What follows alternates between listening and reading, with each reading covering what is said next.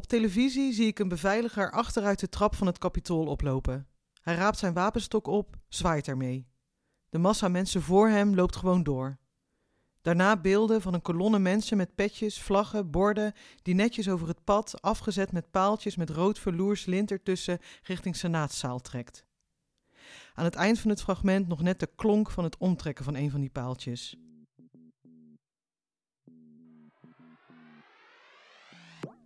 De bestorming is het logische gevolg van een gestolen verkiezing, volgens Trump.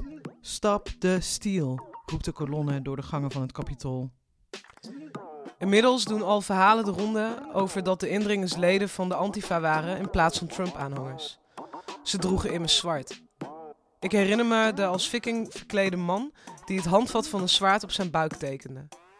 Hij is wat ze noemen de QAnon-shamaan en werd inmiddels opgepakt, net als enkele andere relschoppers en twee politieagenten. Ik zag de vele Make America Great Again patches op hoofden van mensen die woest schreeuwden in de gezichten van politieagenten achter plastic schermen. Hoe dicht iedereen op elkaar gepakt stond, terwijl die dag in de VS meer mensen dan ooit stierven aan corona. Vlak voor we deze derde en laatste aflevering van laten we het een safe space noemen afmaakten, bestormde een woedende menigte Trump-aanhangers het Capitool in Washington en leek de mogelijkheid tot een gesprek tussen links en rechts, tussen relschopper en diplomaat, tussen activist en politicus, tussen complotdenker en journalist, tussen religieuze en wetenschapper, verder weg dan ooit. Het zet de vragen die wij onszelf stelden in de vorige afleveringen op scherp. Is dit de uiterste consequentie van cancel culture? De canceling van het gesprek. Hoe komen we hier weer uit? Dat proberen we in deze aflevering te onderzoeken. Leuk dat je luistert. Ik ben Suus de Braak. En ik ben Kim van Kaan. In deze aflevering sluiten wij ons onderzoek naar cancel culture en de mogelijkheid van of benodigdheden voor een echt gesprek af en maken we de balans op. We keken begin januari naar beelden van spullen van de pers die werden vernield met vlaggenstokken door mensen die de media zien als vijand. De journalisten van CNN, die op iedere hoek van het kapitool stonden, hadden neutraal grijze plofkappen om hun microfoons. Ik merkte dat ik bang was voor wat er kon gebeuren. Dat de journalisten aangevallen zouden worden. Dat het verder uit de hand zou lopen naar het donker. Dat dat een reële optie was. We hoorden de anchorwoman van CNN zeggen: Normaal veroordelen we dit soort gebeurtenissen in het Midden-Oosten. Nu gebeurt het hier, in ons eigen land. Met het zien van de schokkende beelden en het lezen van alle reacties binnen mijn bubbel begon ik me af te vragen hoe we ooit nog met elkaar in gesprek kunnen gaan. En sterker nog, of ik dat nog wel zou willen. Ik zag het land of the free falen en meer dan ooit werd duidelijk dat het Amerikaanse systeem voorrang geeft aan mensen met privileges, niet aan minderheden. Misschien is cancelen, je rug toekeren, wel het enige antwoord hierop. Dat druist tegen al mijn waarden en principes in. Maar deze beelden gaven mij weinig vertrouwen. Ik schrok daarvan. Ik ben toch zo geïnteresseerd in andersdenkenden? Ik wil toch zo graag het waarom begrijpen, zonder te hoeven steunen? Op social media werd Trump geblokkeerd. Eerst door Twitter, toen Facebook en later volgde ook Instagram. Ze verwijderden zijn onware beweringen over de verkiezingen en de nasleep ervan. Maar zijn Twitter, Facebook en Instagram niet net zo schuldig aan de verspreiding van de ideeën die leidden tot deze beweringen? Tot het ontstaan van complotten over deep state, tot de populariteit van QAnon. Keken we niet naar een massa mensen die zo ver was verdwenen in de echoput van conspiracy theories dat er geen uitweg meer was? Zijn algoritmes niet mede de veroorzaker van de polarisatie van het debat? Kunnen de twee tegenpolen in de flank elkaar ooit nog vinden in een rationeel midden en een gesprek voeren met respect voor elkaars mening en ideeën? Vlak voor de bestorming spraken we uitgebreid over het voeren van gesprekken met mensen die diagonaal anders naar de wereld kijken dan jijzelf met documentaire maken en onderzoeksjournalist Sinan Jan. Je kunt hem kennen als Wie is de Mol deelnemer met zijn eigen hashtag Wat doet Sinan? Maar vooral ook van de vele reportages en programma's die hij maakte voor BNN-Vara. Daarin gaat hij in gesprek met mensen die er vaak heel andere ideeën op nahouden dan hij zelf. En onderzoekt hij hoe die mensen daar gekomen zijn. Uh, ja, ik ben uh, geboren en getogen in Nijmegen. Uh, ik ben derde generatie. mijn opa is in de jaren zestig naar, naar Nijmegen gekomen met zijn broertje om te werken.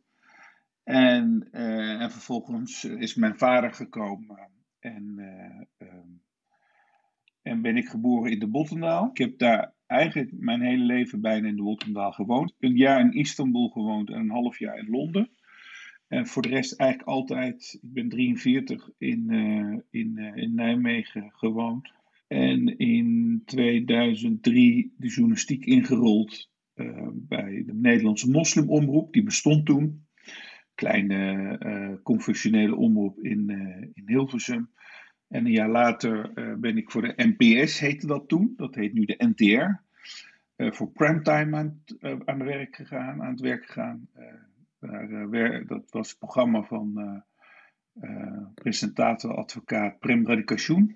Ehm, en een jaar later weer zat ik bij, bij Zembla als researcher. En vanaf eind 2010 een beetje de documentaire hoek ingerold. Uh, met als focus het Midden-Oosten, conflicten en, en oorlogen. En dat heb ik nu, dat is nu een decennium geweest. Dus we gaan nu in naar een nieuw decennium. En, en misschien wel het laatste decennium, zeg ik. Omdat je dit werk ook niet al te lang kan doen. En hopelijk komt nu het beste. Hmm. Ik denk dat de afgelopen tien jaar een soort warming-up was. met veel mooie docu-series en, en losse documentaires. Um, en afgelopen jaar, ik moet natuurlijk heel erg van reizen hebben. Um, uh, zijn er een aantal series stil komen te liggen. Ik zou een serie maken over de rivier de Eufraat. En um, dat is niet gelukt. En ik had voor, nog net voor corona had ik, was ik in Afghanistan geweest. Voor twee losse docu's. Dus ik heb het afgelopen jaar eigenlijk uh, de dingen afgerond die al eerder opgenomen waren. Um, ik ben radio gaan maken, Sinans Atlas, één keer per week, een half uur over het buitenland. De fascinatie voor gast, voor een land. Ik schrijf dus ook voor Varengids. En voor het komende jaar heb ik veel, vele plannen. En, uh, uh, en deze dagen hou ik me bezig met, het, met de oprichting van een stichting. een klein, kleinschalige stichting voor oorlogskinderen. Eigenlijk met het idee, elke keer als ik ergens kom, wil ik een hele kleine gebaar footprint achterlaten. en niet alleen maar een verhaal halen en weggaan maar ook een verhaal halen, maar ook iets achterlaten. Dat deed ik eigenlijk al sinds 2013. Elke keer iets terug doen voor de, voor de mensen. En de laatste keer was dus Afghanistan. En we hebben een, een, een weeshuis, klaslokalen van een weeshuis laten opbouwen. Omdat die in, in een hele slechte staat waren. bedden gekocht voor een meisjesweeshuis, speelgoed. Uh, en nou ja, komend jaar ga ik dus weer reizen en hopelijk gecombineerd met dat, dat, dat ik iets weer iets terug doe voor ze, iets kleins.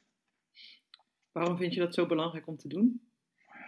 Omdat ik, um, los van dat ik een, een, een journalist ben, ook gewoon een, een, een, mens ben. Ja, je zou het niet zeggen, maar en dan wordt dan gezegd, ja, dat is je taak als journalist. Nou ja, we, we gaan natuurlijk verhalen halen, dat is onze taak. Uh, maar vervolgens maak je een documentaire waar die mensen eigenlijk niks aan hebben. En uh, het is mooi voor de mensen hier, voor, de, voor inzichten en inkijk. En ver weg breng je dicht, dichtbij. Maar per saldo brengt het voor die mensen niks, levert het niks op. Voor al die kinderen die ik erachter laat. Uh, die docu's die ik maak, dat heeft nog niet eens voor 0,0, 0,1% effect op hun leven. Waar je dus voor op moet passen, is dat je verbitterd raakt. Snap je? Dat je denkt van, nou, het maakt toch niet uit wat, wat ik maak. En, uh, de gevaren die ik loop en de risico's die ik neem. Het heeft geen effect voor die mensen. Het, heeft allemaal, het, is, het is leuk voor de mensen in Nederland die op de bank zitten met een wijntje en naar de doken kijken. En ach en wees schreeuwen en, en geraakt zijn en verdrietig zijn. Wat ook heel goed is. Uh, uh, maar het levert voor die mensen niks op. En um, dat gaat op een gegeven moment aan je, aan je vreten. En de enige manier om dat, om het, die verbittering en niet cynisch te worden tegen te gaan, is te denken: we, halen we gaan daar naartoe, we halen een verhaal, maar we laten ook uh, iets achter. En um, ik had ooit een interview um, gelezen van Anthony Bourdain, de, de tv-kok, die um, veel te vroeg is doodgaan, uit het leven is gestapt op zijn uh, 59ste. En, en die beschreef dat zo mooi, dat reizen. Namelijk dat, dat, dat reizen, uh, dat dat pijn doet. Dat dat niet altijd comfortabel is. dat het sporen nalaat in je ziel en in je hart en, en op je geweten. Ehm, hopende dat je iets moois meeneemt, maar ook iets moois achterlaat. En, en ik dacht, ja, beter zou ik het zelf niet kunnen beschrijven, namelijk iets moois meenemen, uh, wat soms ook gewoon gruwelijk is, maar de menselijke verhalen. En het mooie achterlaten is dan uh, iets kleins doen voor ze. En dat kleine, dat, dat zijn soms zulke kleine dingen waar je mensen gelukkig mee kan maken. Wij, ik heb een aantal jaar geleden hebben we bijvoorbeeld voor 50 weeskinderen winterkleren geregeld. Het was zo koud in Afghanistan. Uh, uh, ik loop dan uh, helemaal bepakt met kleren loop ik rond, maar daar liepen dus mannetjes rond van 8, 9, 10 jaar oud, zonder schoenen, op, op min, min, min, min 10. er waren kinderen waarvan de, de, de, de voeten verschrompeld waren door, door, door de kou. En uh, een jongensweeshuisje uh, waar veel dancing boys zitten. Jongens die misbruikt zijn. die, ehm, ze noemen zich ook de chai boys. jonge jongens die geroofd zijn door Taliban. En dan vervolgens vrouwenkleren aankrijgen en moeten dansen en zingen. En vervolgens de avond in bed doorbrengen bij deze mannen met hun haatbaarden. En, um, en misbruikt worden die kinderen meer op meer, keer op keer. En dat, ja, dan, dat is echt een hele jonge categorie kinderen. Dat heb je over tussen de 10 en, uh, en, uh, en 14 jaar. En die kinderen zaten dus in dat uh, weeshuis met allemaal littekens op hun lichaam, maar ook natuurlijk op hun ziel. En ja, het is iets heel kleins. En het zijn steeds kleine gebaren. Dus het, is, het idee is ook niet om een grote NGO te worden en. en grote wervingsrondes te houden. En het is klein, kleinschalig, direct met die mensen ook. Uh, uh, um, um, het, het, moet ook helemaal niet groot worden. Het, het, moet juist zo klein blijven en een beetje onder de, onder de radar. En, uh, en wel gekoppeld elke keer als ik ergens ben, dus. Um, ja. dus als ik nu in maart weer naar Afghanistan gaan naar een nieuw gebied. Um, dan ga ik kijken wat, wat kunnen we daar doen aan klein. En het is, uh, ja, het, het kleinschalige, dat, uh, dat vind ik fijn. Uh, ik geen behoefte aan groot en overhead en te veel geld waar je verantwoordelijkheid voor uh, moet dragen. En te grote megalomane projecten. Klein, kleinschalig. Het gaat steeds om een paar duizend euro.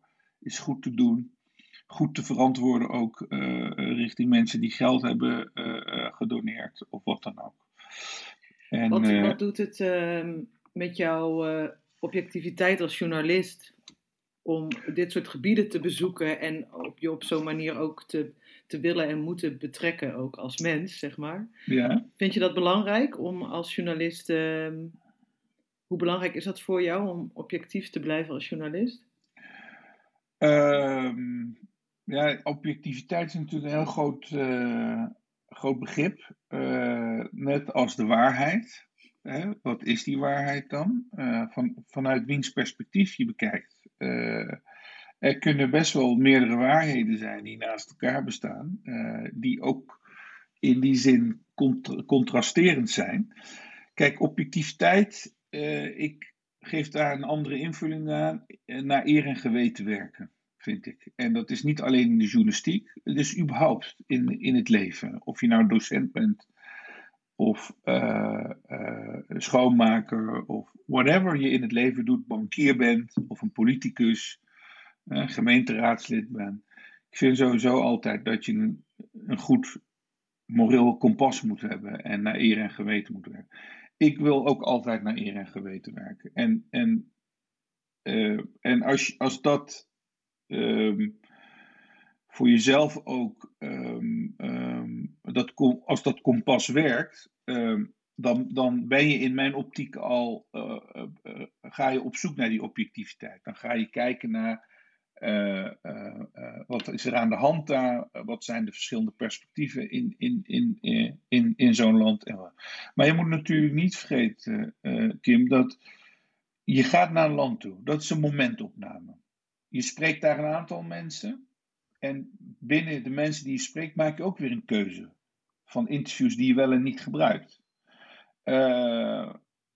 Um, en daarbinnen moet je dus ook nog research doen. Hè? Laat ik je het voorbeeld geven van de laatste documentaire die ik heb gemaakt, Bloedmineralen. Uh, dat gaat over talkpoeder. Uh, talk zit in heel veel producten van ons. Dat zit in verf, het zit in baby, babypoeder. Het zit in paracetamol en noem maar op allemaal. Nou, uh, er, er, was al een aantal jaar geleden een verhaal over dat Taliban ontzettend veel geld verdient aan grondstof. Nou, je gaat daar, je gaat daar naartoe. Um, je wil bij die mijn filmen, dat lukt bijvoorbeeld niet. Bij die Taliban, want daar zit Taliban. Nou, je geeft iemand een mobieltje die filmt dat stiekem. Die zegt dat daar Taliban is. Dat kan ik niet één op één checken. Dus hè, even heel flauw gezegd, iemand kan ook een andere mij gefilmd hebben en mij voor de gek gehouden hebben. Dat kan. Nou. Vervolgens spreek ik officials die zeggen: nee, er is helemaal geen Taliban. Dat is uh, een flauwkul uh, verhaal. En, en uh, noem maar op allemaal. Nou, vervolgens spreek ik weer andere mensen en, en noem maar op. En uiteindelijk ontstaat er een soort balans, ook voor jezelf, van nou, wat, wat is nou wel waar en wat is nou niet waar? Nou, het is wel waar dat daar Taliban zit. Dat is nu door meer, meerdere bronnen gecheckt eigenlijk. Door een chauffeur, door arbeiders, door allerlei uh, mensen. En er zijn dus twee overheidsofficials, drie overheidsofficials, die zeggen dat het, dat het er niet is. Nou, van die drie heb ik er twee, zit er in de uitzending en één niet. Maar in de uitzending zeg ik dat ik ze niet geloof. Snap je? Dus dat ik ook uh, twijfel heb bij het, het verhaal wat ze eigenlijk doen. Je zou natuurlijk ook een verhaal kunnen maken dat allemaal niet klopt. Dat, dat die chauffeur uit zijn nek kletst en dat er bij die mijnen helemaal geen Taliban is. Daar, daar, kun je, daar, kun je, daar kun je voor kiezen. Maar dan ben je in mijn optiek niet oprecht bezig met, met echt te willen weten wat er gaande is. Namelijk echt tot het, tot het naadje gaan. En, en checken en nog een keer checken en nog een keer. En ook bronnen en noem, noem, noem maar op doen. Maar uh, uh, dan zit er iets in je hoofd. Namelijk dit is het verhaal wat ik wil vertellen. Namelijk dat de Taliban helemaal niet daar zit. En niks verdient aan talkpoeder. En dat ga ik maken. En ik denk dat dat het grootste gevaar is. Ook voor in, de, in mijn vakgebied. Tunnelvisie dat er iets in je hoofd zit en dat je denkt, ja, maar zo is het. En dat je, zeg maar, de feitjes gaat bij elkaar gaat sprokkelen en de mensen bij elkaar gaat sprokkelen om uh, dat te bevestigen, dat beeld wat in je hoofd zit. Maar wat de beste manier van werken is, en dat is niet makkelijk, is proberen er zo blanco mogelijk in te gaan. Kijk, toen ik de serie over Saudi-Arabië maakte, ja, ik heb wel een mening over Saudi-Arabië, al best wel lang. Maar ik dacht, ik ben er nog nooit geweest. Uh, dit is voor het eerst dat ik er naartoe ga. Ik krijg een multiply visum, dus wij mogen daar binnen een jaar zo vaak als we willen daar naartoe, verschillende gebieden. Ik ga er zo blanco mogelijk naartoe. Ik ga het een kans geven. Ik ga mijn vooroordelen wat ik over het land heb, dat zet ik even uh, opzij. En ik ga het oprecht een, een, een, een kans geven. Ze willen hervormen, ze willen vrouwen rechten geven, ze willen dit, ze willen dat. Ik ga kijken.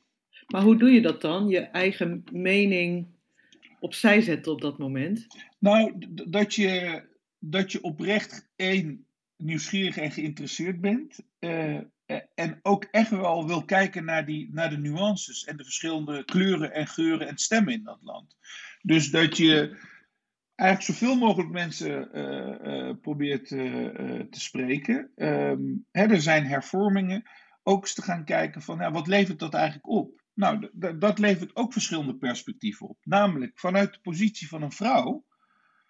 Um, kijk, ik kijk ernaar laten we zeggen, met mijn uh, uh, uh, westerse Nijmeegse bubbelbril, denk ik, ja, ze zijn blij omdat ze auto mogen rijden. Alsof daarmee de problemen zijn opgelost als het om gelijkwaardigheid gaat in het land. Maar zij, de vrouwen daar, die zien dat als, als een babystapje, maar wel een babystapje vooruit. Ze zeggen, ja, je kan je misschien niet je kunt het niet geloven, maar hier hebben we 40 jaar voor gevochten. Dit hebben we nu binnengehaald. En nu gaan we wat anders binnenhalen. Namelijk ervoor zorgen mhm. dat we zonder gids kunnen reizen. Een vrouw mag niet reizen zonder een man.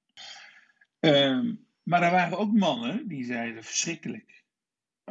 Als je dit toestaat van het rijden, wat what's next? Weet je wel? Die waren zich al zorgen aan het maken van. Uh, uh, wat, wat gaat er uh, komen. Dan heb je de overheidsdienaar die het fantastisch vindt, want het imago voor het Westen wordt beter en het land wil niet meer afhankelijk zijn van de olie. Zij willen opengaan voor toerisme. Nou, dan is imago heel belangrijk en dat het en vrouwrecht is positief, hè? dat vinden wij ook positief in het Westen. Dat, daar, daar kun je ons wel mee vangen, zeg maar. Uh, dus dan zie je ook um, vanuit verschillende perspectieven zie je het verhaal. En dat maakt het verhaal ook completer.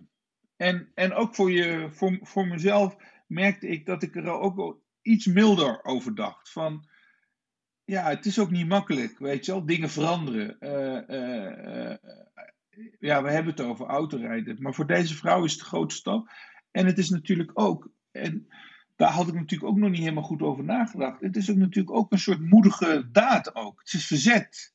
Je dwingt iets af en dat duurt misschien 40 jaar. Uh, maar je laat ook zien dat je niet bang bent. En, en uh, uh, waarop vervolgens, toen ik maanden later terugkwam in Saudi-Arabië, hadden ze 13 vrouwelijke activisten opgepakt. Hoe, maar hoe, hoezo dan? Waarom? Waarom? Omdat de kroonprins, die zichzelf als verlichte hervormer ziet, Mohammed bin Salman, uh, had gezegd: Ja, maar ho, ho, wacht even. Dat verbod is opgegeven. Niet omdat jullie hebben gestreden. Nee, het is omdat ik jullie gegund heb. Het Westen moet ook zien dat ik het van boven heb opgelegd. Uh, en pak dus die vrouwen op, laat ze martelen, verkrachten in de ja. ziekenhuis en in, in, de gevangenis. Uh, eh, hij vindt dat er een aantal de doodstraf moeten krijgen, een aantal de gevangenis in moeten voor 20 jaar. Het is echt verschrikkelijk. En, en, uh, en daarmee zie je ook dat die intenties dus ook niet oprecht zijn. Dus bij mij was ook wel heel bijzonder. Dus ik ben er in januari, april, oktober geweest in 2018. Drie momenten, vijf weken, dwars door het land gereisd. In januari was ik mild enthousiast dacht ik, hé, hey, hervormingen, mooi. Waarom zou ik er tegen zijn? Ook al komt het van zo'n verschrikkelijke man. Weet je wel? En ik voelde positiviteit. Toen ik er in april was en die vrouwen waren in maart opgepakt, dacht ik, hmm, wacht even. Dit, dit is niet helemaal uh, zuiver, de intenties. En, en vervolgens was ik er in oktober. Net voor de moord op Hmm. Khashoggi. De journalist die ze in, in vijf stukken hadden gehakt in de ambassade in Istanbul. Maar dan zie je dus, als je dus, als je dus echt goed volgt, een jaar lang, hoe dat dus hoe dat verandert in een jaar.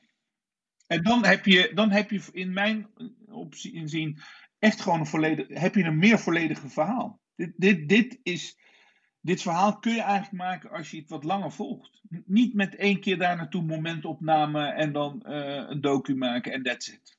als ik, eh, ja, we hebben wat dingen, wat werk van jou eh, gezien natuurlijk. En ehm, ik vind het altijd wel, wat ik, wat ik me afvroeg van, jij gaat er natuurlijk naartoe met een bepaald beeld, misschien ook wel met een bepaald voornemen. En ehm, je loopt daar tegen verschillende confrontaties aan, maar hoe, hoe breng je dit over naar, jou, naar jouw kijker? Want als, als ik er naar kijk, vanuit mijn wereldbeeld, vanuit mijn bubbel, vanuit mijn perspectief, dan kan ik inderdaad ook wel wat strijdbaarheid eh, zien. En dan denk Ja. ik, ja, deze vrouw durft toch maar mooi. Maar ik kan me Ja. voorstellen, een andere Nederlander in een andere bubbel kan denken Ja. van, jeetje, maar dit is toch niet eh, wat moet gebeuren? Hoe, hoe, breng je dat, hoe breng je dat over? En mag alle, mag alle communicatie daar eh, in aangeraakt worden? Ja, kijk, wat, wat, ik, wat ik graag wil is eh, dat de kijker zelf nadenkt. Mhm. En, en eh, dus ik, ik laat het verhaal zien. Eh, dat is wel vanuit mijn perspectief, want dat is het, de verhalen die ik heb verzameld door mijn reizen heen. Die zijn ook deels gekleurd natuurlijk door, door mijn commentaar. Hè, dat ik me verbaas, of maak me boos, of ik ben verrast, of ik maak me zorgen. En je, je voelt natuurlijk wel eh, eh, dat als ik eh, op een plein sta waar mensen onthoofd worden, dat ik niet sta te juichen, maar dat ik het een verschrikkelijke plek vind ook gewoon. En dat ik dat ook aan de kijker laat zien. Waar ik veel meer mee te maken heb, Suus, is ehm, dat ik soms niet alles kan laten zien. Eh, dat dat mensen in gevaar brengt. Eh, eh, dat gaat soms ten koste van het verhaal. Namelijk, je wil het verhaal zo goed mogelijk vertellen. Met alles wat erin omgaat. Maar je moet, en dat moet, moet ik gewoon, dat is ook gewoon verplicht, niet als journalist, maar gewoon überhaupt als mens. Dat je ook mensen in gevaar kan brengen. Dus het komt bijvoorbeeld in die serie veel voorgekomen dat ik echt quotes uit heb geknipt. Om ervoor te zorgen dat die mensen niet in de problemen geraken omdat het er gewoon niet waard is dat naar aanleiding van een documentaire van mij iemand wordt opgepakt, gemarteld wordt, gestraft wordt of misschien vermoord wordt. Nog veel erger. Moet je ook wel eens dingen weglaten voor jouw eigen veiligheid of die van de mensen van jouw naasten? Ehm, even nadenken. Ehm, ja, als het om dat soort veiligheid gaat, ik eh, praat nooit over het privéleven. Eh, dat, dat is zeg maar eh, het ding als het gaat om veiligheid, dat ik wel vaker te maken heb gehad met bedreigingen en intimidaties. Dus dat, dat, ik vraag ook aan elke journalist van daar moet je, stel daar geen vragen over. Of als je dat toch doet, dan ga ik geen, geen antwoord op geven. Ehm, ja, dat, dat, dat, dat is wel eens voor. Dat komt voor. En, eh, eh, en dat zal misschien eh, in de loop van de jaren wel weer, weer meer, meer worden. Ik heb niet het gevoel dat het minder wordt in de, in, in, in de jaren. Maar dat komt waarschijnlijk ook gewoon door social media. Je bent makkelijk te bereiken. Mensen hebben overal een mening over. En, en eh, eh, ehm, eh, ja, en ik denk dat mensen die echt, echt in staat zijn om iets te doen, dat dat eigenlijk wel lukt. Denk ik. Ik bedoel, als er iets in je hoofd zit en eh, eh, eh, ja, dat, dat, dat, dat, die, die gaan dat ook niet aankondigen, lijkt me. Dan, dan ga je op, op, in, in actie. En ehm, nee, dat, dat komt wel eens voor, maar ik, ik vind mijn eigen, mijn eigen veiligheid voor, voor mezelf niet zo erg. Als mensen boos zijn of wat dan ook. En, dan, dan doe je maar lekker als anderen maar niet in, in, in gevaar komen. Ehm, eh, want daar zou ik de verantwoordelijkheid ook niet zo voor willen dragen. En dat is ook bijna niet te dragen als je weet dat, weet ik veel, dat ze iemand hebben doodgeschoten. Naar aanleiding van een interview wat iemand heeft gegeven. Dat is verschrikkelijk. Ik bedoel, dat is een dat is nachtmerrie, denk ik, hoop ik, voor elke journalist.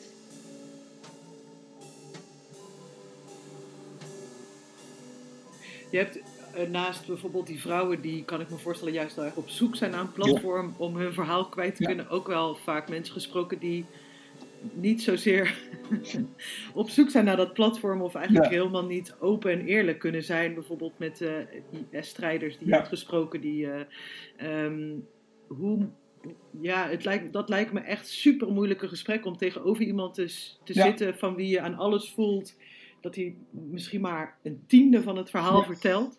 Hoe doe je dat? Hoe blijf je nieuwsgierig naar zo iemand? Nou ja, dat, dat zijn de, de interessante interviews. Die duren ook heel lang, kan ik je zeggen, Kim. En eh, eh, ja, dat is echt. Ik heb. eh, als het om jihadisten gaat, zeg maar. ik heb wel eens iemand zeven uur lang geïnterviewd. En een soort marathon. En, en eigenlijk zolang het kon, totdat er iemand ingreep en zei van. Eh, nu moet het stoppen.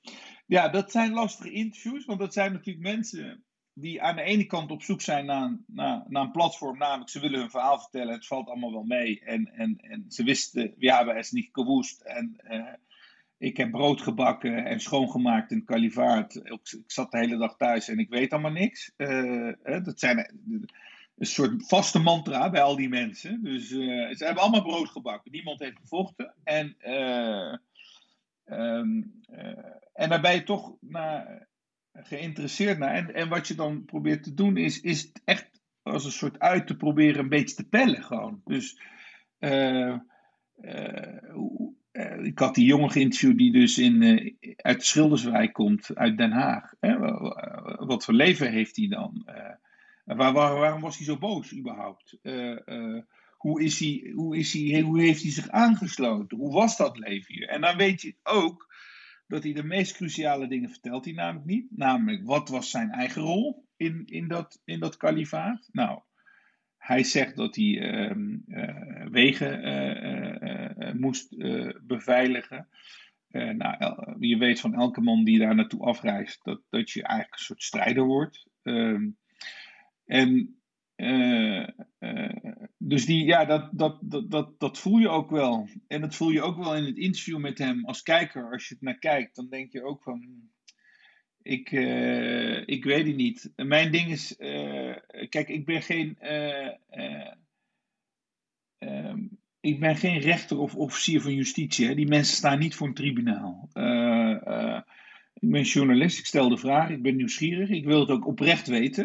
Ik wil ook weten waar, waarom, wat de drijfveren zijn van, van iemand. en wat de omstandigheden zijn om je bij zo'n organisatie aan te sluiten. En, en of er nog ergens in je lichaam een soort brouw is. Dat je denkt van kut, dit is echt...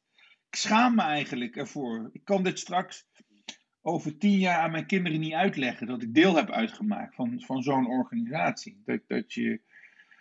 ehm, Maar is Ja. het dan door steeds opnieuw, met steeds weer iemand anders die eh, Ja. met hetzelfde verhaal opnieuw te gaan, een soort zoektocht naar misschien tref ik er één bij wie ik dat wel Ja. vind? Want nu Ja. lijken al die gesprekken best op elkaar. Nou, ze lijken allemaal op elkaar. En eh, eh, ja, ik denk, Kim, dat ik ergens hoopte dat ik in al die jaren, al die IS'ers die ik heb geïnterviewd, en dat waren niet alleen maar Nederlandse IS'ers, maar ook Arabische, en dat je ergens een keer, één keer het geluid hoort van iemand die zegt, jongens, ik heb hier, ik, ik schaam me hiervoor.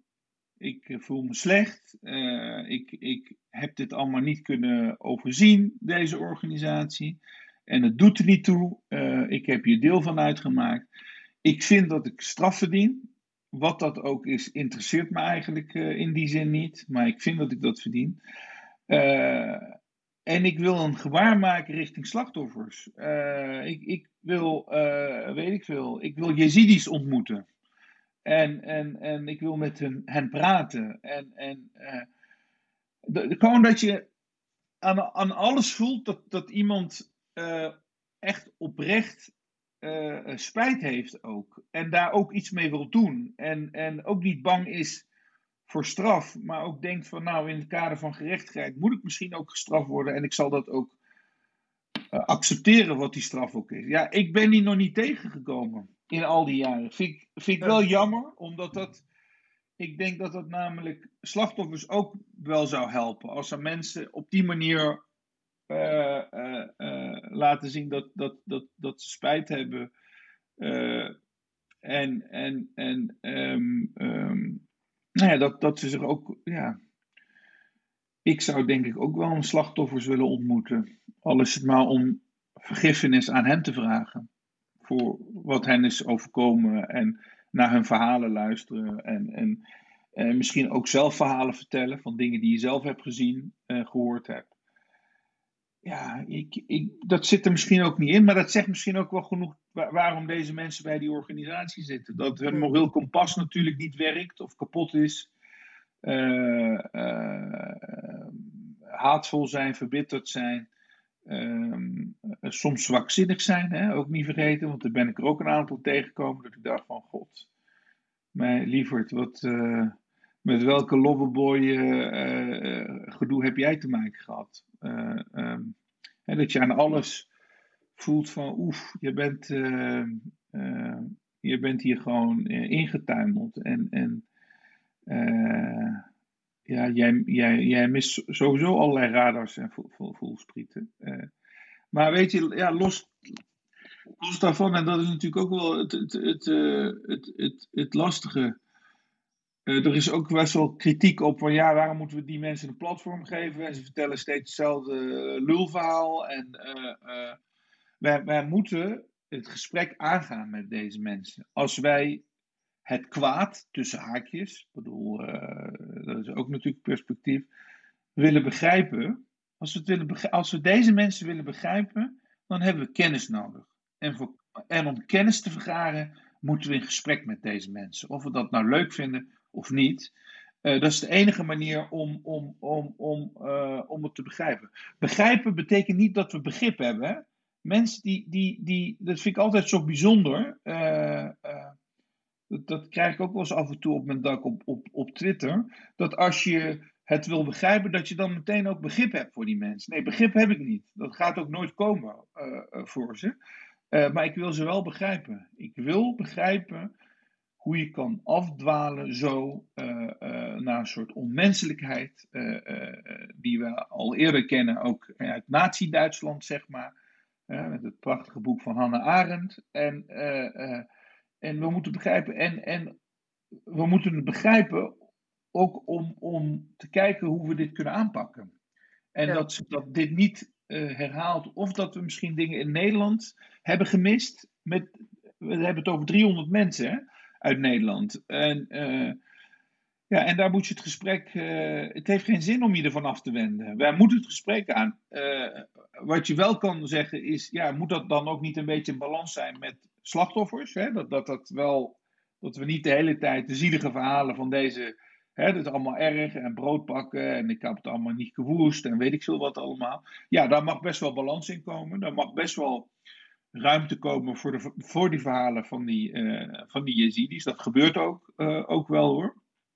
Uh, en, maar het is, het is echt van belang om met deze mensen het gesprek aan te gaan. Denk je dat ehm, dat wij als burgers, als samenleving, dit gesprek ook meer met elkaar aan zouden moeten gaan? Elkaar leren begrijpen, los van het hebben van begrip? Ja, absoluut. Kan dat? Ik vind dat, ja, dat kan. En dat doen we ook. Wij zijn nogal een polderland. Uh, uh, uh, de, de, um, uh, het, het, polderen heeft een voordeel en een nadeel. Een voordeel is dat er geen scherpe randjes zijn en, en dat we met elkaar in gesprek eh, kunnen. Het nadeel is dat doordat er geen scherpe randjes zijn, af en toe we misschien niet helemaal eerlijk durven te zeggen wat we van elkaar vinden of wat we van situaties vinden. Dat gebeurt nu ook vaker. Ehm, dat zijn ja, aan de ene kant mooie ontwikkelingen, want dat zorgt voor verandering. Uh, daar geloof ik echt in. Aan de andere kant zie je wel dat het verhardt aan, aan, aan, de, aan de flanken. en, en dat het onredelijk wordt ook aan de flanken. En dat geldt ook of dat nu mensen zijn die Zwarte Piet het warm hart toejuichen. Of de mensen die willen dat Zwarte Piet afgeschaft wordt. Ik, ik, wat, heel, wat ik heel jammer vind is ehm, dat je. Ehm, Ehm, als we het echt over de extreme hebben, hè? dus niet, niet dat ze in eenzelfde soort trechter zitten qua mindset. Ja. namelijk in mijn gelijk, en dit is het, en ik leg het op aan je. Dus er zijn ook geen andere kleuren en geuren. En, en, en dat je ook af en toe uh, bij mij ook een soort vermoeidheid ontstaat. ook als we in het racisme-debat gaan dat je achter elke komma iets zoekt. Dat je, dat je de hele dag aan het nadenken bent en je denkt, ja, dat schilderij dat hangt eigenlijk helemaal niet recht. Dat komt gewoon omdat het een racist is. Want dan het kan bijna niet anders. Daarom heeft hij dat schilderij zo. En dat, dat wordt dan woke links genoemd, of hoe dat ook genoemd uh, wordt. En, uh, nou, ik, ik, kijk, ik vind dat hele racisme-debat heel goed hoor. Heel nodig. En um, veel te laat eigenlijk, als ik heel eerlijk ben. Maar dat geeft niet. Ik bedoel, het is altijd goed om, te, om daarmee aan de gang te gaan. En zie gewoon nu met dat toeslag, toeslagenaffaire. Wat allemaal naar boven komt. Iets wat ik, eerlijk gezegd, to be honest, in mijn Nijmeegse bubbel, die heel fijn is, ver weg van racisme, uh, uh, nooit met uitsluiting te maken gehad. Ik geloofde eigenlijk niet dat dat dat op dit niveau zo bestond. Ik geloof er wel in dat in overheidsapparaten racisten zitten. Hè, of dat nu in de politie of in het leger of, of in ministeries of gemeenten, dat, dat daar altijd gewoon mensen zitten. Uh, maar, niet zo fucking top-down als bij de Belastingdienst in mailtjes over zwartjes hebben en de Turk en, en die gaan we dan nog even extra controleren. Dat, een, dat de minister meekijkt. En dat dat allemaal heel, heel, heel normaal is. Maar er worden nu, denk ik zeker het afgelopen jaar, hebben we best al veel van ehm, ehm, dit soort gevallen. En allemaal op zijn eigen manieren, maar ook bijvoorbeeld vanuit, meer gedacht vanuit de MeToo-beweging. Uh, dat zijn ook, dat, ja, daar zitten ook mensen die echt structurele dingen aan proberen te kaarten dan één geval uh, proberen aan te raken. En daarover zijn we eigenlijk de afgelopen weken hebben Suus en ik heel veel gesprekken gevoerd met mensen daarover. Nou, en hoe je dan... is ook heel groot, hè? Absoluut. Ik bedoel, uh, dat is natuurlijk ook een, een nogal gigantisch dossier. En, en, en uh, wat nog lang niet klaar is. Hè? Nog lang niet. En, en we hebben even het, het, het, topje van de ijsberg gezien. Maar de, de ijsberg zelf hebben we in zijn geheel nog niet, niet gezien. Want er zijn natuurlijk veel meer gevallen. En het blijft doorgaan. Hè? Ik bedoel, het is niet dat het gestopt is. De manier waarop. Uh, nee uh, vrouwen bejegend worden en, en waar ze allemaal mee te maken hebben. seksuele intimidaties, aanrandingen, noem maar op. verkrachtingen en dat soort dingen. Kijk, ik vind het heel goed dat het naar buiten komt. Hè? Dit, is ook mooi. En, en, en ook zo'n MeToo werd best wel omarmd ook. Hè? En, en, en mensen durfden hun, hun, hun, verhalen te vertellen. En dat is ook met Black, Black Lives, Lives Matter. En er zullen de komende jaren ook wel wat meer dingen. Er veranderen ook dingen. Hè? Kijk naar dat hele Zwarte Piet eh, discussie. Hoe, hoe, hoe dat eigenlijk de, dit afgelopen jaar een wending heeft gekregen. Hè? Waar, dat, dat is, het is nu gewoon not done meer anymore. Het is geen twijfelgeval meer. Nee, het is, het is gewoon not, not done. En, en, en uh, los van die uh, paar gekkies die, die dat nog leuk uh, vinden, ook in het kader van provocatie, is Zwarte Piet eigenlijk gewoon dood. En, en, en leven de gekleurde pieten en, de, en allerlei regenboogpieten en weet ik veel wat, zoals het leven ook bestaat uit allerlei kleuren. zo ook dieren. En het is ook geen kind die zich daar druk om maakt, zoals we hebben gezien. they don't, they don't care. Ehm, nou ja, en, en we zien, zien ook over dat genderneutraliteit ook weer discussie. Er zijn echt wel mooie dingen gaande. En ik, ik leer zelf ook veel. En, uh, en ik, ik ben ook wel positief. Maar, maar jij, jij, ik vind het wel bijzonder dat je zegt dat je wel echt ervaart dat er een gesprek over deze onderwerpen is. Terwijl Ja. ons onderzoek gaat heel erg over dat dat gesprek heel moeizaam gevoerd wordt. Ja. Of eigenlijk bijna niet, omdat aan de ene kant ehm, eh, geroepen wordt: eh, ja, maar als ik mijn mening geef, dan. Ehm, eh, dan eh, word ik ge- gecanceld. Eh, Ja, en ja. aan de andere kant geroepen wordt: ja, maar waarom moet jij altijd je mening kunnen geven? Het is nu tijd aan anderen. En Ja. dat, die twee kanten, dat komt dan niet tot elkaar. Hoe, ik ben wel benieuwd of, je dat, of jij dat ook ziet, die, die tweestrijd Nou, of zo. Nou, ik, dat is omdat dat, dat die uitersten zo, de flanken zo scherp zijn. En die, waar ze elkaar ook kunnen eh, raken, elkaar raken ook. Hè? Eh, laat ik zeggen, de rechtse hoek zit te huilen om dat cancelcultuur. Huilie, huilie deden. Ik mag niks zeggen. Nou, volgens mij mag je al twintig jaar alles zeggen in dit land. Ik bedoel, laten we heel eerlijk zijn. Je mag zelfs roepen dat eh, er minder Marokkanen moeten komen. En dat dat geregeld gaat, gaat, gaat worden. En, en noem maar op allemaal. Dus ik vind dat ook een beetje, ja, ook gewoon gejank als ik heel eerlijk, eerlijk ben. Aan de andere kant heb je, heb je dus in de, in de andere hoek, heb, heb je soms ook van die gekkies, die echt achter alles iets zoeken. Dus ik, soms dan, ik durf al niet meer te twitteren, of ik heb al, die, al, dat soort figuren achter me aan. En dan ben ik een racist en weet ik veel wat, en een eh, homofoob en een islamofoob. En, en dan denk ik, oh, wa- wacht even als het gaat om extremisme eh, in, in een religie, of dat nu christendom, jodendom of moslim of boeddhisme, whatever, doesn't care. Als ik vind dat dat, dat eh, eh, samenlevingen ontregelt, dat, dat voor conflicten zorgt, dan ga ik daar een programma over maken. Zo heb ik ook de lokgroep gemaakt over de radicale islam in Nederland. En er waren van die, laat ik zeggen, extremistische broeders en zusters, ja, die vonden dat was not done dit. En, en het valt allemaal wel mee. En tuurlijk, in, in, in jouw optiek valt alles mee, maar ik vind niet dat het meevalt. Ik, ik, eh, eh, mensen die de boel proberen te ontregelen, eh, geen respect hebben voor de democratische waarden, maar ook niet voor gelijkwaardigheid noemen. Ja, dat kan een probleem worden in, in, in, in een samenleving waarin gestreden wordt voor gelijkwaardigheid en, en noem op. En ik, ik vind dat los van die moeizaamheid die discussie toch wel op gang komt. Eh, weliswaar met wapengekletter af en toe, eh, op elkaar in, inhakken. Eh, maar ik denk dat dat er ook bij hoort. Verandering gaat altijd gepaard met pijn en met gedoe en met strijd en, en, en met geforceer, met gebeuk, met gestrekt been in, ingaan. Maar laten we heel eerlijk zijn. Kijk nu naar de afgelopen vijf jaar. Er zijn wel dingen aan het veranderen. En, en, eh, eh, eh, en er gaat nog meer veranderen, denk ik. Is En dit, dan, ik- eh, is dit dan misschien de voorbode op het eventuele gesprek? Moeten we eerst clashen met, met de flanken en dat we dan.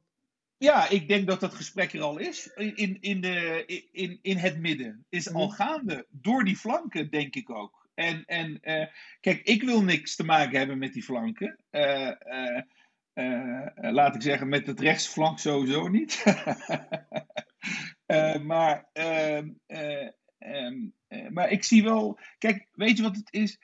Ook eh, het, het rechtsgeluid luister ik naar en kijk ik naar. Hè? Gewoon om voor mezelf ook gewoon na te denken: waar sta ik zelf? En ben ik het er eigenlijk wel mee eens? En wat vind ik eigenlijk van die argumentatie? En, eh, want ik, ik zou ook niet willen dat je alles tezijde schuift en, in een soort kokon gaat zitten. En dit is mijn gelijk. En ander, ik, weet je, ik sta niet open voor andere geluiden. Nee, je moet openstaan voor andere geluiden. Het, is goed. Het zorgt ook bij jezelf ook gewoon om over om na te denken. En ook om dingen vanuit ander perspectief te zien. Er komen ook wel eens dingen tegen eh, waarvan ik denk van ja, daar zit iets in. Ja, ik ben het niet helemaal eens mee, maar ik snap die gedachtegang. En, en, eh, eh, en dat is goed, dat is gezond, eh, dat, dat is ook dynamisch. Het gesprek eh, gaat uit. Ik heb het gevoel dat uiteindelijk het gesprek al gevoerd wordt. Daar, daar zijn we al eh, mee bezig. En ja, die, die flanken, die, die hou je altijd. Dat is, dat is altijd. Dus zegt het, beïnvloedt het ook jouw positie of jouw reflectie op jouw positie als journalist? Zijn er jouw achtergrond en jouw profiel geeft jou misschien bepaalde mm, toegang, maar Mhm. er zijn misschien ook verhalen die jij niet kunt vertellen. Eh, nou, tot nu toe heb ik eigenlijk bijna alle verhalen verteld. Eh, als, als ik het verhaal maar rondkrijg. Er zijn ook verhalen geweest die, waar ik het gewoon niet rondkreeg. Het, het verhaal eh, eh, klopte deels niet. En dan ben ik ook wel sportief genoeg om te zeggen: dan, eh, dan kap ik ermee. Dan, dan stop ik met het onderzoek omdat eh, ik het verhaal niet rondkrijg. Eh, maar het is nooit geweest door dat ik me bang of geïntimideerd of wat dan ook voel. Ik heb eigenlijk altijd alles al kunnen maken. eh, wat, wat ik wilde. Alleen dus soms niet gelukt omdat, omdat je het verhaal niet rond krijgt. Ik laat me ook nooit tegenhouden, weerhouden om iets eh, te maken. Ehm, eh, nou ja, thematiek onrecht vind ik heel bela- belangrijk. Eh, moet maatschappelijke waarde hebben, de dingen die ik, eh, die ik maak. En eh, ik zou het ook niet aan mezelf kunnen verkopen als iets. eh, als je weet dat er een misstand is, weet je wel. En, en dat je dat kan blootleggen. En, en dat je dat dan niet doet. Nee, dat, dat is, daar zou ik dan weer niet mee kunnen leven. Met dat besef. Kan iedereen dat? Een gesprek voeren met de ander die niet jou. eh, Ik denk, dat we dat vaker, ik denk dat we dat vaker moeten doen. Ik denk dat we vaker uit onze bubbel moeten komen. eh, eh, ook naar die ander moeten luisteren. eh, in plaats van de ander meteen weg te zetten. Eh, kijk, we kunnen ook, eh Suus, alle PVV en Forum mensen wegzetten als racisten. En daar praten we niet meer mee. Daar, daar- daar bouwen we een muur omheen. En die mensen zijn er niet. Nee, die mensen zijn er wel. En die zullen Ja. er ook altijd zijn. En eh, eh, daar mag je alles eh, van vinden. Die mensen vinden ook alles van ons. En, maar ik vind juist wel belangrijk om het gesprek aan te gaan. Om mensen serieus te nemen. Om mensen niet de hele tijd belachelijk te maken als zijnde tokkies en dom en racisten en, en weet ik veel wat. Maar eens te gaan kijken, wat, wat, wat, voor haar, wat zit daarachter? Wat, Mhm. wat, wat, wat is... eh, woont iemand in een, in, in, in, in een wijk? Hoe, hoe kan het bijvoorbeeld dat in, een, in, een, in Volendam, waar sowieso weinig mensen met een diverse achtergrond wonen, eh, dat daar PVV hoog in de peiling staat? Hoe, waar, waar ligt dat aan?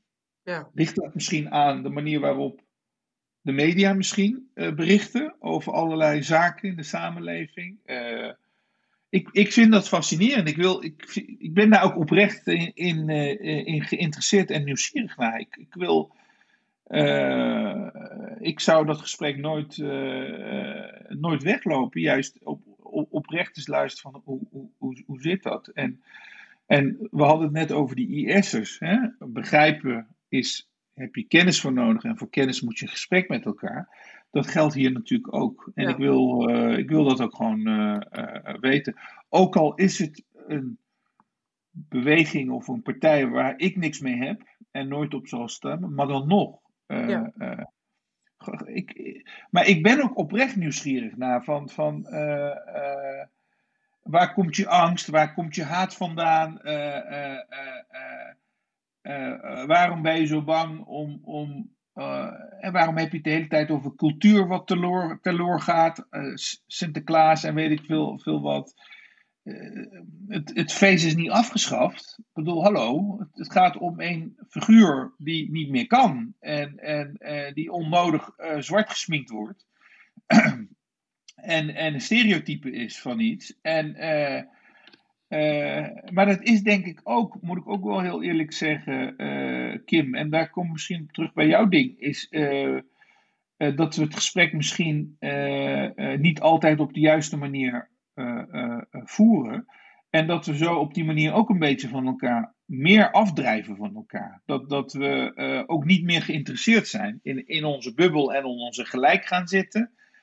En, en denk, ja, weet je wel, ik wil gewoon allemaal niet meer horen wat, eh, eh, wat ze zeggen over. eh.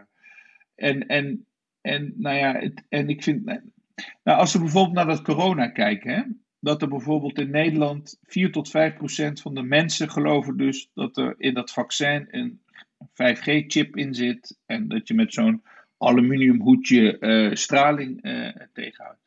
Kunnen we over lachen, kan ze ook belachelijk maken en uitlachen. Maar als je het over 4% hebt, heb je het over 700.000 mensen in Nederland. En dan betekent dus dat niet al die mensen gek zijn, maar dat ergens dus in de, in de informatiestroom, kanalen, iets mis is gegaan. En dat heeft ook met de manier waarop de overheid communiceert te maken. Eerst zeg je groepsimmuniteit, dan zeg je mondkapje, maakt allemaal niet uit, het zal wel, het, beschermt je niet. Dan blijkt dat de mondkapje wel beschermt, dat we eigenlijk allemaal een mondkapje op, uh, op, op moeten uh, doen. Dan, dan is er een, een, vaccin, dan zijn er ministers die zich helemaal nergens van aantrekken. Uh, allemaal mensen die. En dat, dat, dat zorgt natuurlijk voor ruis. En natuurlijk dat, dat kijk, wanneer ontstaan complottheorieën? Als er, als er niet helder, transparant, goed wordt gecommuniceerd. Dan gaan mensen allemaal dingen verzinnen. Want dat is namelijk ook leuk, dat doen we ook niet anders. Als je iets niet helemaal goed kan verklaren, dan is dat een complot. Dat is hetzelfde als, in het, als je in het Midden-Oosten reist en de elektra valt uit en ze kunnen niet verklaren, daar zitten de Joden achter. Want als je iets niet kunt verklaren, dan uh, waarschijnlijk doen zij dat en, en hebben ze ergens een knop in Jeruzalem waar ze gewoon de, de elektra en Baghdad uit kunnen zetten. Uh, of Bill Gates die met een joystick 5 miljard mensen gaat besturen of 8 miljard mensen. En, en da daar heb je als overheid dus een taak ook. Goede, juiste, feitelijke informatie is ook een mensenrecht. Me in toegankelijke info is ook een mensenrecht. Info moet toegankelijk voor iedereen zijn. Je moet niet denken van ja, uh, weet ik veel, uh, professor Zonnebloem vertelt een hele verhaal over corona. Nee, dat, dat verhaal moet te, te, begrijpen zijn en te bereiken zijn. Ook voor Tante Mien in de Wilmskwartier, die uh, geen krant leest en misschien alleen maar tv kijkt. En misschien ook nog maar alleen naar SBS of naar RTL kijkt. Je, en, en je kan niet denken van ja, maar we hebben het gecommuniceerd en die mensen moeten maar lezen en maar begrijpen. Nee, maar zo werkt het niet. Je moet, je moet moeite doen om iedereen te begrijpen. Je moet moeite doen om Fatima te begrijpen in, in, in de Willemskwartier, die misschien eerste generatie is en slecht Nederlands spreekt. Uh, misschien de informatie haalt uit de Turkse of Marokkaanse tv, die misschien niet helemaal uh, uh, klopt of, of je, je moet moeite doen om die mensen te bereiken. En dat is de taak van de overheid. En, en als je dat niet op een fatsoenlijke manier doet en niet fatsoenlijk communiceert. En de hele tijd mensen met vraagtekens achterlaat. Ja, dan, dan, dan creëer je dit. Dan creëer je ook dat ik allemaal mensen tegenkom die ouder zijn. Die zeggen, ja, dit is, de, dit is eigenlijk de manier om van ons af te komen. Hm. Dit, dit is, uh, ik ga me niet laten inenten. Want... Uh, uh, oude mensen moeten dood en uh, dat levert geld op, namelijk dat er geen pensioen wordt uit. Weet je, al dat soort verhalen. En ik kan, we kunnen gaan lachen en ze belachelijk gaan maken en niet serieus nemen en ook allemaal, allemaal wegzetten. maar je kan ook denken van, nou, we, we gaan oprecht een poging doen om los het gesprek met deze mensen aan te gaan. Je ze juist te informeren en ook gewoon, ook gewoon naar ze te luisteren. Dat is ook met die Willem Engel. Ik heb er niks mee. Ik vind het ook gewoon een creep. En ik vind, ik vind gevaarlijk ook wat hij doet. Maar ik zou ook zeggen, waarom nodigt er niemand hem uit? Gewoon, laat hem eens een keer meelopen op, dat, op een IC. Laat hem komen naar de Radboud. Even kijken of die mensen daar voor de gein liggen. Of dat het allemaal nep is. Of, of uh, uh, uh, flauwekul is. Nodig hem uit. En, en dat is het enige. En als de query, echt een oprechte querylant is, dan valt hij ook door de mand. Uh, uh, maar het kan ook best zijn dat, dat hij ook in, in zijn eigen gelijk hangt, die jongen.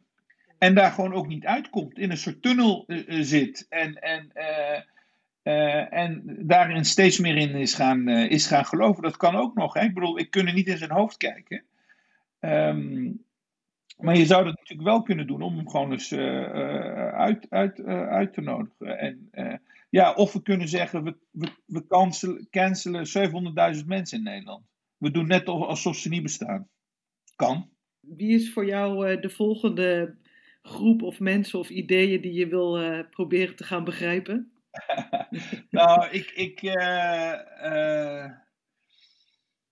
Oeh, ja, nou ja, ik wil. Ik zou. Wat ik graag wil is met, met mijn documentaire natuurlijk zo'n grote groep mensen bereiken. Eigenlijk van alle kleuren en, en, en, en geuren en, en ideologieën en noem maar op allemaal. Dat, dat je echt een grote groep Nederlanders probeert te begrijpen ja, ik, ik reis veel, dus elke keer kom ik weer in een gebied waar ik moeite doe om mensen te begrijpen. En de komende jaar weer naar Afghanistan, naar Kandahar waarschijnlijk, de, de oude hoofdstad van de Taliban.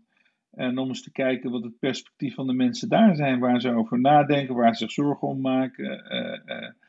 En nou ja, om, om, je, om je, je, je blik open te houden, de venster breed te houden naar de wereld toe, maar ook naar, naar alle, uh, naar die vele stemmen en, en, en, en meningen. Daar hoef je niet altijd mee eens te zijn. Maar het, het zorgt bij, je, voor je, bij jezelf voor scherpte. Dat is het fijne. Namelijk, je denkt erover na en dan denk je, wacht even, ja, zo had ik het eigenlijk maar niet bedacht en bekeken. En, en, en, en het maakt het verhaal ook completer. Ook in mijn hoofd. En, en uh, wat, er, wat er wel voor gezorgd dat het je soms af en toe uh, onzeker maakt. Omdat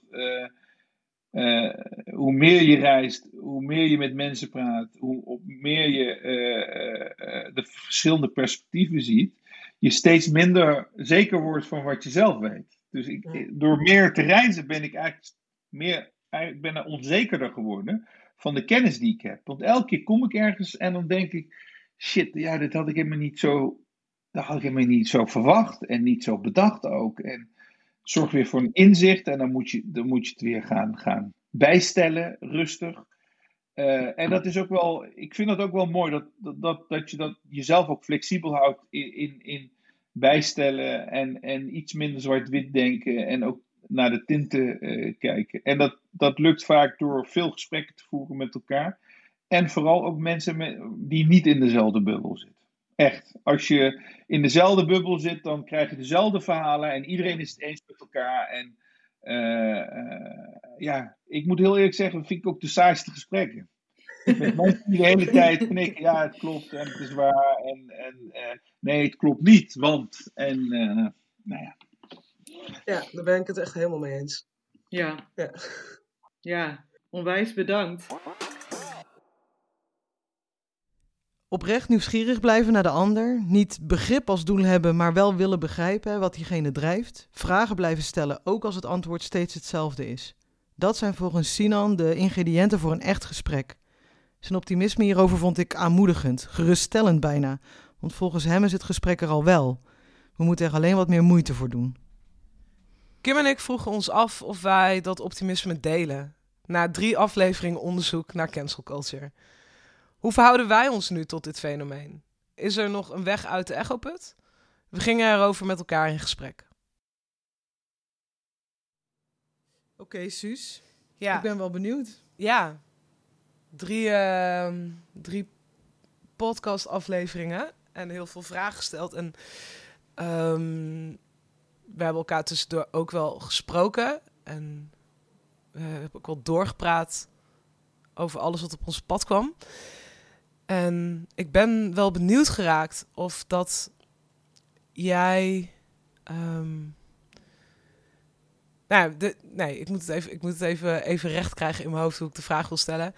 Um, we, hebben, we, hebben een bepaald, we hebben een onderzoek gedaan naar hoe we met elkaar weer in gesprek uh, kunnen gaan. Nu eigenlijk um, ja, het gesprek heel erg ingewikkeld lijkt door fenomenen als uh, cancel culture, conspiracy theory, uh, alles wat er aan de hand is in de wereld.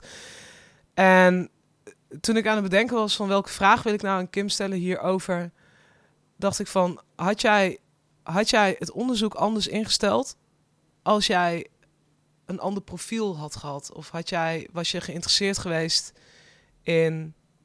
Uh, in, de, in, in, in dezelfde thema's waar we mee, uh, mee aan de haal zijn gegaan. Um... En misschien moet ik dan wel, misschien moet jij of ik dan wel even duiden wat jouw profiel is. Want anders dan. Ja. Uh... Uh, en dan bedoel je, mijn, zoals uh, nu is het een soort herhaling van het interview met Dennis, maar mijn profiel als witte heteroseksuele uh, vrouw. Iemand Ja. die zich identificeert als vrouw. Ja. Met een baan en, en een Ja. huis en eh, in de samenleving eh, eh, staan. Hoog opgeleid, Hoog opgeleid. eh, inderdaad vaste baan, Ja, koophuis. Ja. Eh, met, al mijn, met al mijn privileges bij elkaar, laat ik het zo zeggen. Ehm, ja, dat, ja, dat is natuurlijk super moeilijk om daar iets over te zeggen, want ik, ik ben alleen maar dit profiel. Dus Mhm. ik, kan niet, ik kan niet weten hoe. Of ik hier anders in zou staan of zo. Ik probeer me daar natuurlijk wel iets bij voor te stellen. Of ik doe dit misschien wel ook omdat ik me bewust ben van mijn eigen privileges en me, en me daartoe wil. En ik voel een verantwoordelijkheid om me daartoe te verhouden. En daarom deze gesprekken te voeren. Ook juist om mijn eigen blinde vlekken misschien daarin te ontdekken en te onderzoeken. Ehm, ik denk dat het bijvoorbeeld al heel anders was geweest als ik zelf echt in aanraking was gekomen met cancel culture. Als ik mezelf ooit gecanceld had gevoeld of, of misschien bepaalde denkbeelden had die door anderen eh, eerder gecanceld worden of die cancelend zijn naar andere mensen. Ik ben niet echt zo'n persoon. Maar ik denk dat dat ook de, het uitgangspunt van ons programma niet is of zo. Dat het niet gaat om, die, om het antwoord of die mening aan het eind of zo, maar veel meer om het onderzoek zelf. En dat vind ik heel fijn aan, want dat geeft het heel veel vrijheid. En, ja.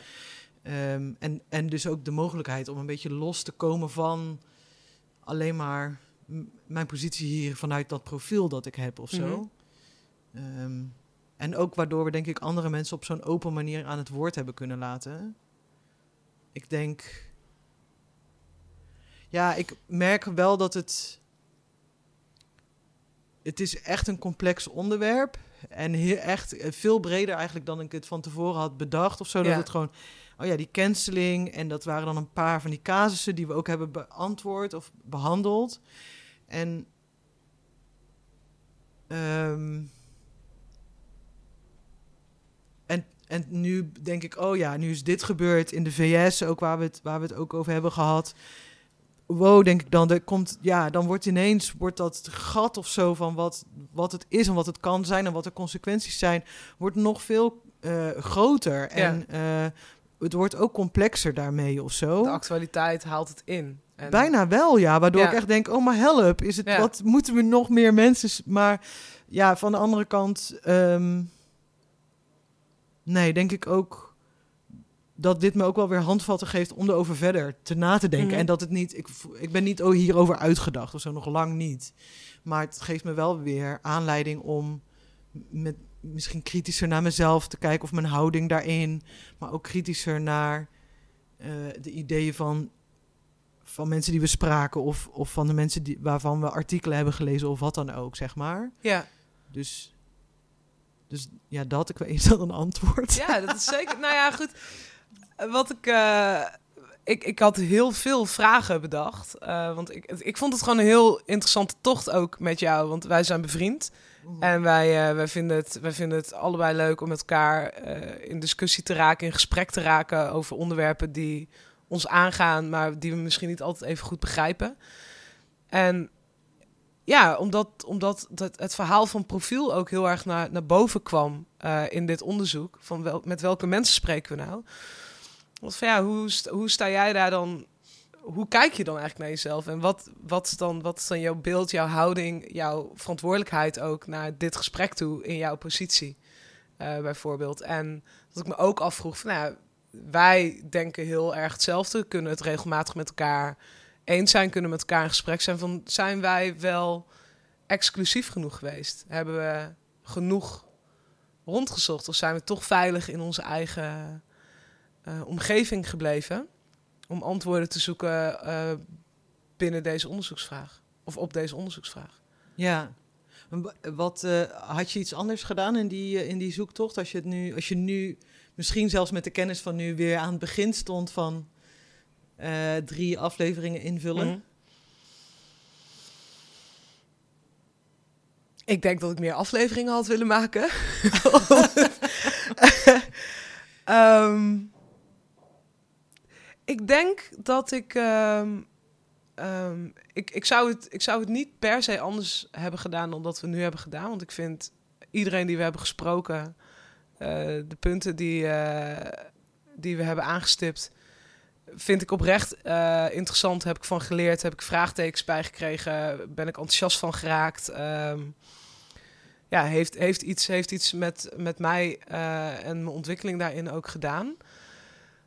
Maar ik denk wel dat ik eh, misschien wat meer het randje had willen opzoeken. Had, ehm, weet je, ehm, we hebben natuurlijk eh, we hebben met, eh met Glenna gesproken, mijn zusje, we hebben met Marina gesproken. Nou, we voor deze laatste aflevering hebben we, hebben we Sinan ehm, eh, geïnterviewd. En het zijn allemaal mensen met, met hele mooie verhalen, met hele eigen houdingen, met, met hele eh, eigen subculturen waarbinnen ze bewegen en, en, ehm, en daar, een, eh, daar, daar hun, hun, hun leven in hebben. Maar het zijn wel ook allemaal werelden waar ik me ook wel enigszins ja, comfortabel in kan voelen. Of waar, waar ik naar binnen durf te stappen en, en het gesprek aan durf te gaan. Ik zou, ik zou de uitdaging misschien bij mezelf neer willen leggen van om eens een wereld binnen te stappen waar ik me niet zo gemakkelijk voel. En waar ik eh, de normen en de waarden eh, niet ken of misschien niet onderstreep. En dan deze onderzoeksvraag daar neerleggen. Ja, misschien wat, dan wordt het wel misschien wat journalistieker of zo. Misschien wel, en dat ben ik dan ook weer niet, een journalist. Maar het heeft, wel mijn, eh, het heeft, het heeft me wel getriggerd. Ja. Ja. Wat is, de, wat is soort van de grootste... Het, wat, wat heb je geleerd of zo? Is er, is er een soort les die je... Ehm. ja. Misschien, ja, het is heel cliché, denk ik. Maar dat, ja. Nou ja, dat, wat. Ik, toen, wij, toen wij het gesprek met Sinan hadden. ehm, toen vond ik heel mooi dat, dat hij aangaf van. eh, dat, je, dat je iets wil begrijpen. eh, dat hoeft nog niet te betekenen dat je er begrip voor eh, hoeft te hebben. Nou, dat heb ik niet per se geleerd, maar het werd wel weer even opnieuw onderstreept in mijn, in mijn geheugen van, oh ja, je kan gewoon met mensen in gesprek gaan om te begrijpen wat ze bedoelen, zonder dat je begrip hebt voor wat ze daarin doen. Ehm, maar ik merk wel, en dat heb ik denk ik geleerd, dat ik het, dat ik het meer dan ooit ingewikkeld vind in deze tijd. Ehm, om continu te willen blijven begrijpen. Want ik merk dat ik nieuwsgierig genoeg ben. Maar als ik zie nou, wat er dan afgelopen week is gebeurd in, eh, in de VS. En ehm, nou ja, überhaupt als we kijken naar de wereldmedia. ehm, denk ik, ja. Wil ik wel alles begrijpen? Vind ik het eigenlijk ook niet gewoon heel comfortabel om soms gewoon in mijn eigen bubbel eh, te blijven en dan te bedenken, ja, maar daar is het gewoon goed dan hoef ik even niet over na te denken. En dat maakt me tegelijkertijd heel erg bang. En het geeft een egoïstisch gevoel. Maar naast dat ik heel graag in gesprek wil blijven met mensen en wil, wil begrijpen wat, wat, wat iemand beweegt, ja, ben ik ook wel een beetje bang geworden, denk ik. Ja. Ja. Boehoe. Ja, ja, dat- Ja. ik wil het niet, niet onnodig zwaar maken, maar dat, Nou, ja, ja, er is wel een bepaalde angst ontstaan. Denk je dat dat ook te maken heeft met... Ja, wij zitten natuurlijk inderdaad ook in ons eigen... Ook in een soort ego-put. Wat dat Mhm. betreft net zo goed als Ja. ehm, hè, de, de QAnon-shamaan. Maar, ehm, dus het is... Ik voel het ergens ook... Heb ik me ook heeft het me ook doen realiseren... dat het ook een privilege is om dit te, te kunnen maken... en hier op deze manier over na te kunnen denken of zo. En eh, ja. eh, hoeveel... Ja, met hoeveel zonder met hoe weinig angst wij dat ook kunnen gaan doen, gewoon maar. En eh, op iedereen maar afstappen of zo. Ja, ook om, ik denk ook omdat we ergens ook veilige keuzes hebben gemaakt. Niet per se bewust of niet per se omdat we niet anders durfden of zo, maar ook omdat, om, omdat dat is, nu is waar we, waar we kwamen of zo. ja. Dus als je nu verder zou gaan, dan zou het ook bijna niet meer anders kunnen dan dat we echt uit die bubbel moesten breken. Want je kan niet, volgens mij zou het heel oninteressant zijn om nog een aflevering te maken met, op basis van ongeveer dezelfde vragen. Mhm. Maar dan moet je er ook ergens uit kunnen breken of zo. Ja, dat denk ik ook. Ook, dat heeft ook wat te maken denk ik met de actualiteit waar we nu in staan. Dat, Ja. het, zo, dat het ook als grotere noodzaak nog voelt. Ja, En het is een beetje de vraag of we dat dan, of we dat kunnen, willen en ehm, moeten doen. Ja, nou, ik, vind, ik vind eigenlijk wel. ehm, ja, het moeten klinkt heel groot, maar ik vind het eigenlijk wel een beetje een verantwoordelijkheid van de wereld, meer dan ooit nu, om met elkaar in gesprek te gaan. En juist met die persoon of die groep die je niet zo goed kent en die je niet aanspreekt of die je misschien wel beangstigt. Weet je, als je. Ja, het is heel eng.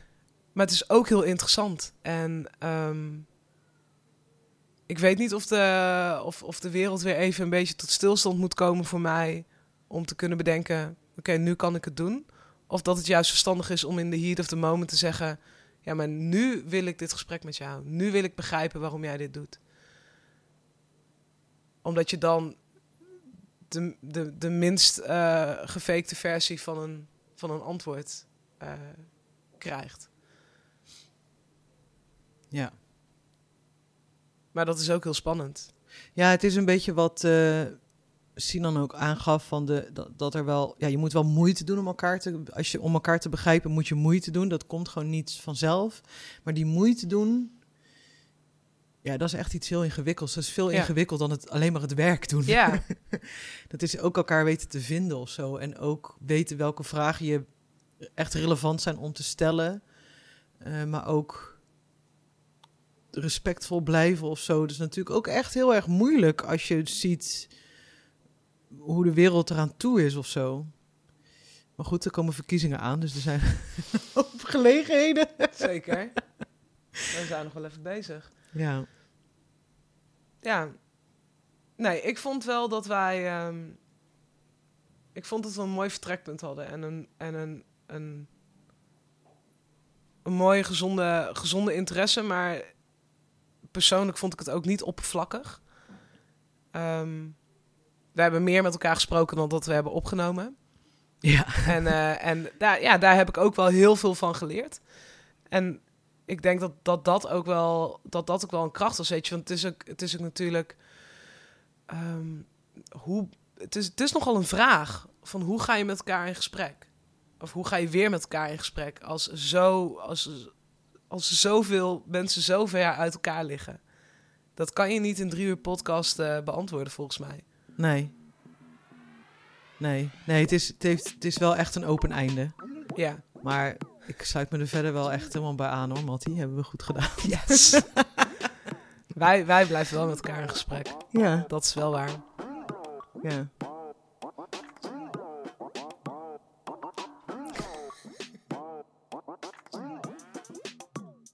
Dit was de derde en laatste aflevering van Laten we het een safe space noemen.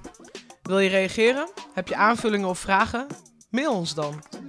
We gaan graag met je in gesprek en we zijn bereikbaar via safespacethepodcast.gmail.com. Wij lazen de afgelopen weken heel veel artikelen, luisterden podcasts en keken documentaires over cancel culture en het voeren van gesprekken. Ben je op zoek naar meer achtergronden en context over het onderwerp? Op notulen van het onzichtbare verzamelden we een leeslijst met tips voor content die ons hielp bij het nadenken over cancel culture. Naar aanleiding van de gesprekken met onze gasten is de lijst onlangs nog aangevuld. Zie de link in de show notes. Deze podcast werd gemaakt door ons, Kim van Kaam en Suus de Braak. In opdracht van de Nieuwe Oost Wintertuin. Montage en mixage door Josien Wijkhuis en technische ondersteuning door Dennis Gaans. Het prachtige logo is van Merle Vindhammer. Veel dank aan al onze gesprekspartners die lang niet allemaal in de podcast zijn gekomen. Ben je enthousiast over onze reeks? Deel hem met je vrienden en familie. Praat erover met je buren en met de complotdenker op je werk. Zo bereiken wij nog meer mensen. Bedankt voor het luisteren.